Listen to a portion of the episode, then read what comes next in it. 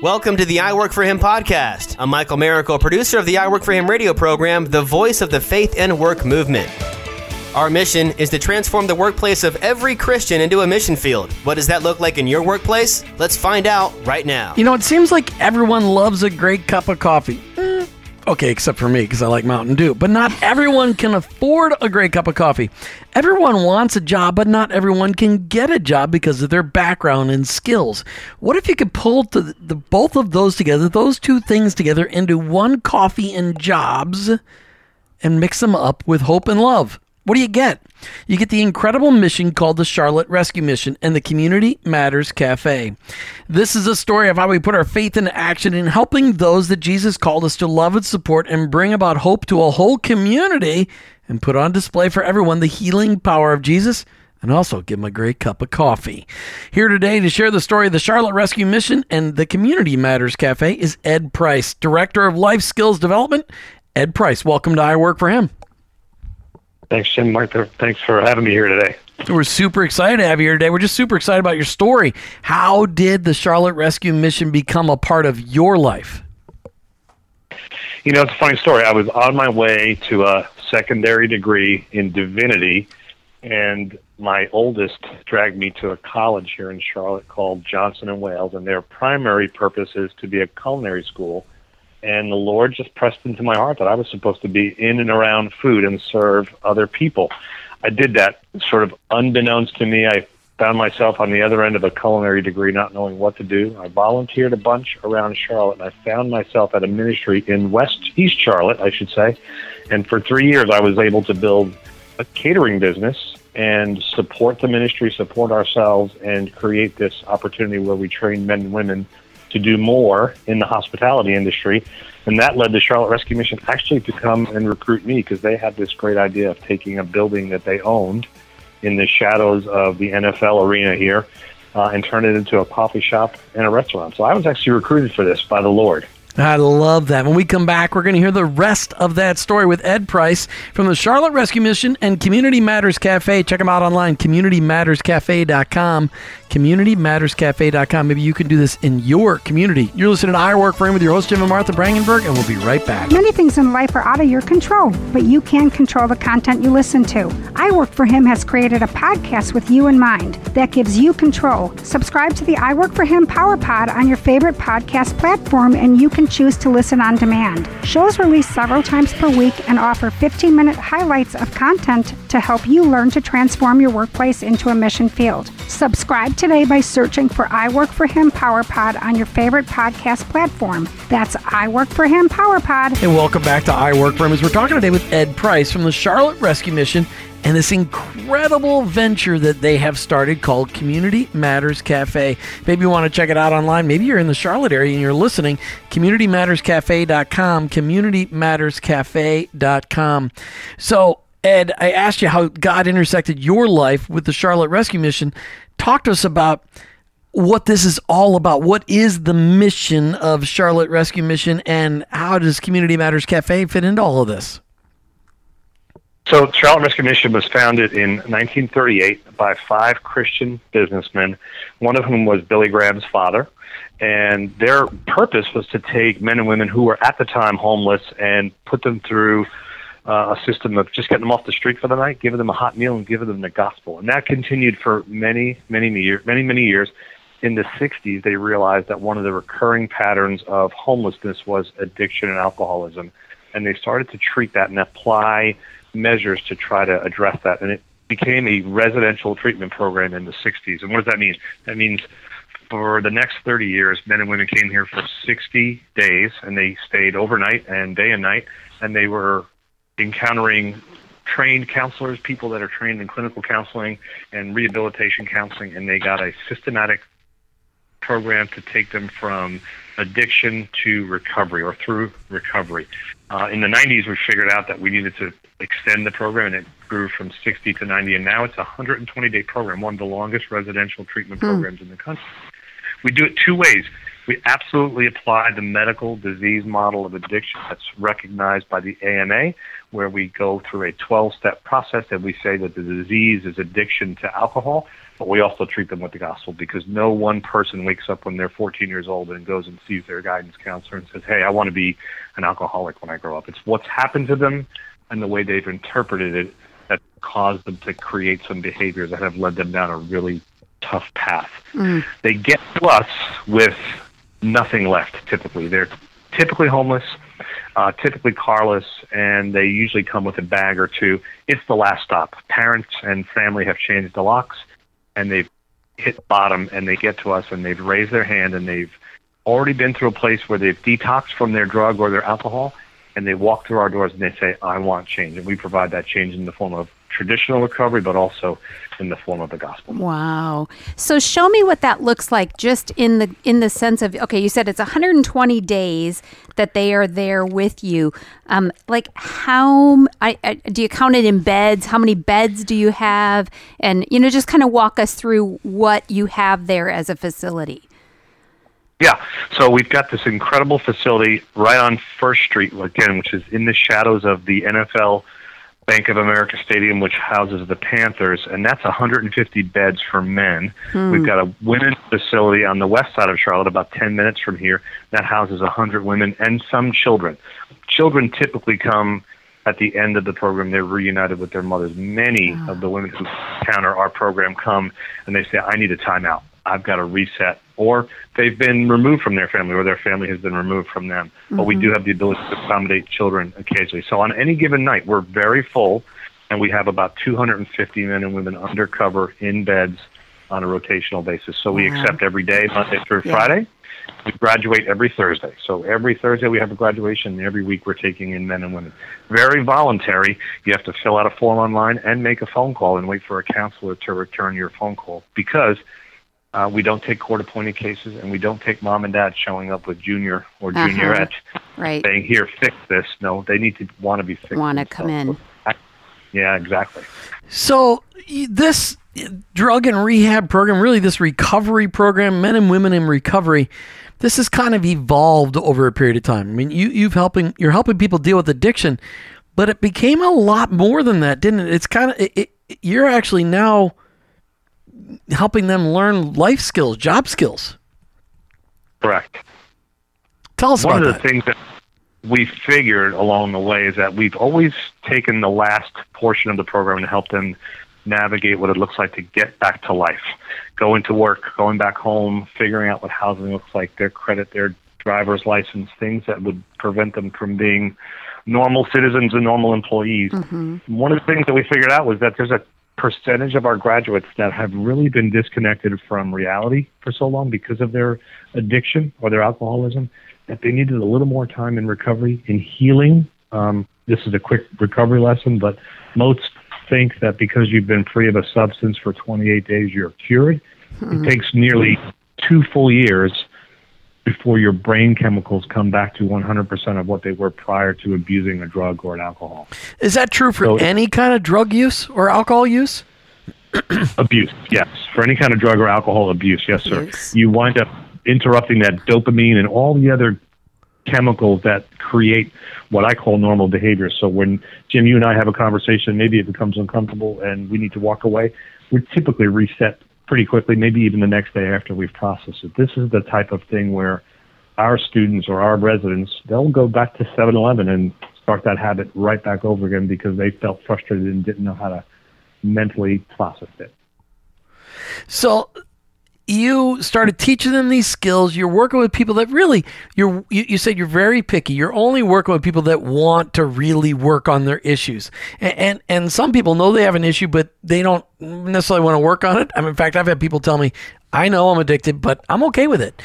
But you guys, this led you guys into helping people not only learn how to get a job, what does it look like to function in a job and be a recovering addict, but you're also, you started a business. Talk to us about the Community Matters Café.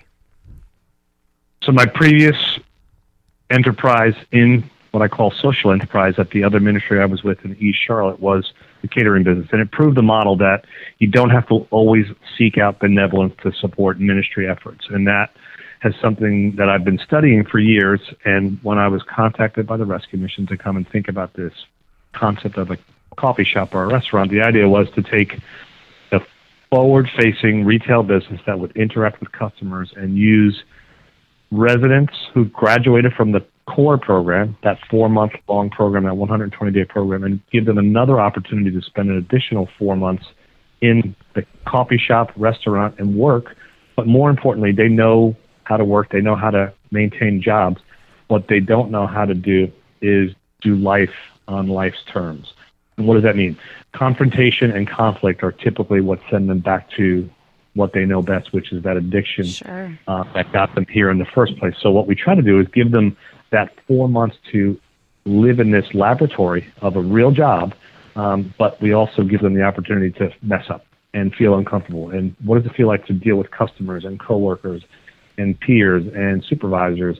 And how does it feel to show up and be late and be loved and be told, what the consequences could be? You know, here's a simple example. We are very fortunate. The men are very fortunate because the dorm for the rescue mission is hundreds of feet from the cafe. So for the first part of our program in the cafe, they get to walk to work.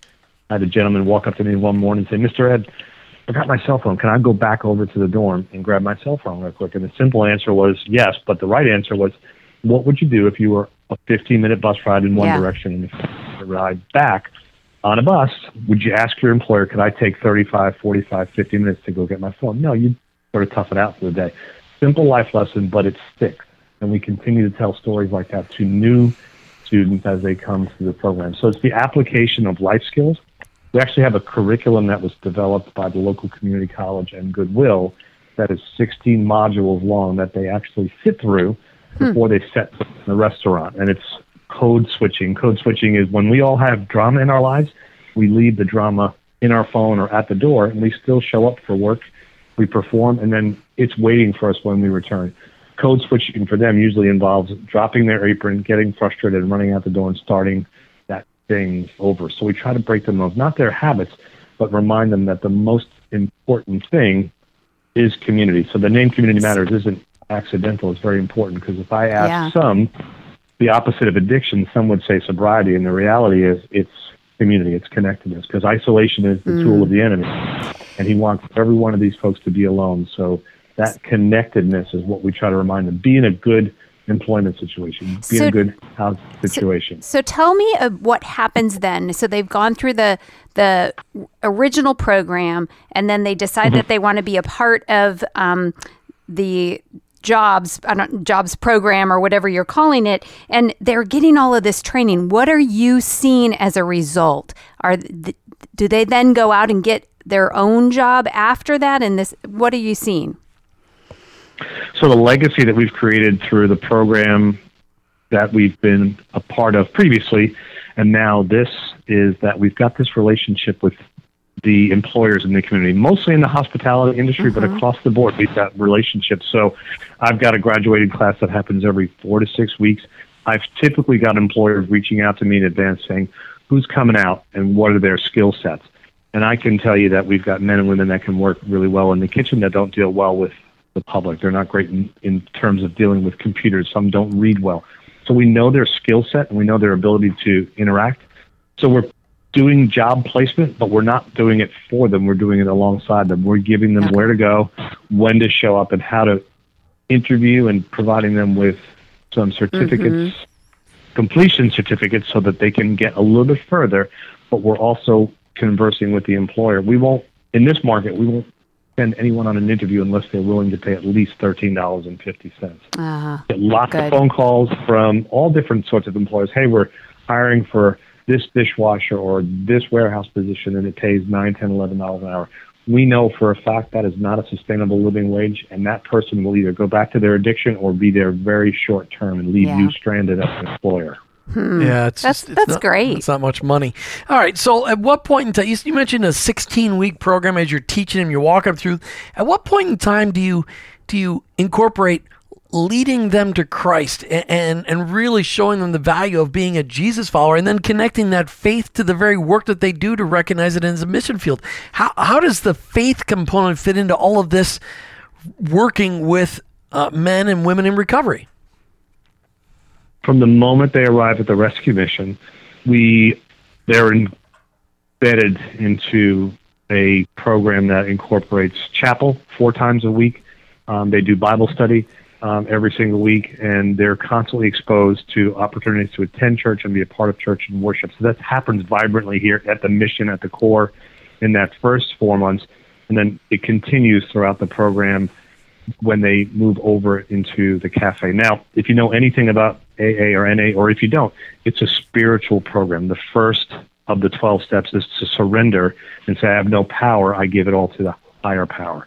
We let and acknowledge a higher power because many of the men and women that come to these programs have been abused by a father figure in their life. Mm-hmm. And that's a difficult thing for them to say, Father. And it's funny how this works. When you introduce them to the human, the person of Jesus, it's actually, and I'm an old sales guy, it's an easier sell. They understand it better. They can recognize and see what he did and his sacrifice for us much easier than they can recognize this benevolent, mighty being in heaven called Father. Difficult relationship for them, but the human, the cross, the relationship, the sacrifice is something they can understand. So prayer is a constant, devotions are a constant, and even for those that acknowledge just their higher power, it's the first step in the recovery process, but it also leads them down a greater spiritual path. Well, and when we come back, I really want to talk about then how are you letting them know? Those that actually acknowledge and start to follow Jesus Christ, when are you letting them know and helping them understand that their work, it's all part of this walk with Jesus, and that their workplace, whether it's Community Matters Cafe or somewhere else, that it is in fact a place of mission, of ministry. You listen to I Work For Him with your host, Jim and Martha Brangenberg, as we talk with Ed Price from Community Matters Cafe in Charlotte, North Carolina, related to the Charlotte Rescue Mission. Check them out online, communitymatterscafe.com. Maybe you want to put one of these in your community. You listen to I Work For Him. We'll be right back. Field manuals have been around for decades. You and I are soldiers serving in our mission fields at work. The I Work For Him field manuals are intended to provide the practical, tactical, factual, and biblical perspectives around work, women at work, and retirement. Our field manuals provide the detailed biblical information and faith-based how-tos for Christ followers like you serving in the field. Go to iworkforhim.com/bookstore and request your free chapter today. That's iworkforhim.com/bookstore. Thanks for going digital. Hey, welcome back to I Work For Him. We're talking with Ed Price from the Charlotte Rescue Mission and CommunityMattersCafe.com, CommunityMattersCafe.com. So, Ed, you've been explaining to us that as men and women that are in recovery go through your program, they have the opportunity to then learn job skills by working at the Community Matters Cafe and all the training that's involved in that. What kind of impact are you seeing on your employees? So the impact that we're seeing, and we really call them students because we don't want to ever just use them for employment services. We can get anyone to work in this incredible restaurant that happens to be in the heart of Charlotte. But students, it does a couple of things because we take them from resident status in the main program and then we elevate them to the level of students. The one thing an addict struggles with is completion. It's not fear of failure, it's fear of success. Every time they get close to something that's going to help them take the next step or be successful in, they've been successful in, they'll sabotage their own success. So along the way, we give them certificates and accolades, and we acknowledge them, and then we identify them as students. So we're seeing just transformation continue to happen from the main program as they step into this identity. We bring them through different areas of the restaurant. We start them in the back of the house, in the kitchen, where they can't be seen, but they have little successes, cooking, cleaning, and being a part of a team. We move them to the coffee shop, and they have more success dealing with customers. And then finally, they sort of graduate or become seniors in the dining room, where they're taking orders and running tables and using the computer and interacting with cash and credit cards. And really, really, this dynamic change happens in them because they've got confidence. Even those that have had restaurant experience before, they're seeing impact because our customers understand in very short order what we're all about. We're not just a regular restaurant serving good product. We're impacting lives by allowing people to be changed in the process. So let's talk about those customers. What is the interaction with the customers, and how are they affected, and what do they see as they come into the cafe? We've got collateral, not offensively posted everywhere, but very subtly in all the spaces throughout the cafe, and it allows them to understand a snapshot of what we're all about. So those that aren't familiar, very quickly, if they maybe are waiting an extra couple of minutes for their order, their shoulders will drop because they relax and realize, hey, this is something special. Because in some cases, the person who's serving you may look like they're in recovery because of teeth or some other obvious sign. In some cases, you can't tell the difference. And it's... What was your original question? I'm sorry. About the customers. Like, what kind of impact? What do they see when they come in, and as far as their experience? It's funny. They become partners very quickly. They go from customers and being a transaction to becoming a partner because they want to be a part of something greater, and they know the work is there. So they're very quick to ask, "How are you doing? How's the program going for you?" They're not afraid to interact with our students, and our students, because of their AA and NA background, they're used to telling their story, so they're more than happy to converse back and forth. So we quickly go from customer to partner, and we see this incredible recurring business and this pressing in. And, you know, fundamentally, we're a Christian nonprofit. We see donations show up without solicitation. That's awesome. Incredible. So I said I would ask this question at the end of the last segment. At what point in time are you letting those that have become Jesus followers, letting them know that workplace, even the Community Matters Cafe, becomes a place of ministry? Where does that get incorporated? And you got 30 seconds. All the time, everywhere. We can, we understand that all things work together for good for those who love Jesus. And letting them know that every single part of what they do, right down to the stuff that challenges them in the moment, even cleaning the bathroom in uncomfortable situations, is important because it develops character. What's been the biggest challenge for you, Ed Price from Community Matters Cafe? The biggest challenge, 15 seconds. I thought it was going to be running a restaurant. It's managing the health and the mental capacity of my paid staff members. So it's not your students, but the paid staff members, that's more difficult? It is, because they're not just running a restaurant, they're missionaries on a missionary. Right. Yes. Ed Price with Community Matters Cafe out of Charlotte, North Carolina. Thank you so much for sharing your story on I Work For Him today. You're so welcome. Thank you. Make sure you check them out online, communitymatterscafe.com, or if you're in or near Charlotte this summer sometime, check them out. Eat some food there, communitymatterscafe.com. You've been listening to I Work For Him with your hosts, Jim and Martha Brangenberg. We're Christ followers, our workplace is our mission field, but ultimately, I work for him. Thank you for listening to the I Work For Him podcast with your hosts, Jim and Martha Brangenberg. Please visit iworkforhim.com to learn more about connecting your faith and work, to join the I Work For Him Nation, or subscribe to our weekly blog. You can also follow us on social media at I Work For Him to stay up to date and meet our guests. If today's message spoke to you, please subscribe, rate, and review the show on your favorite podcast platform. Your review will launch more workplace missionaries across America. That's at I Work For Him and online, iworkforhim.com. I Work the number 4him.com.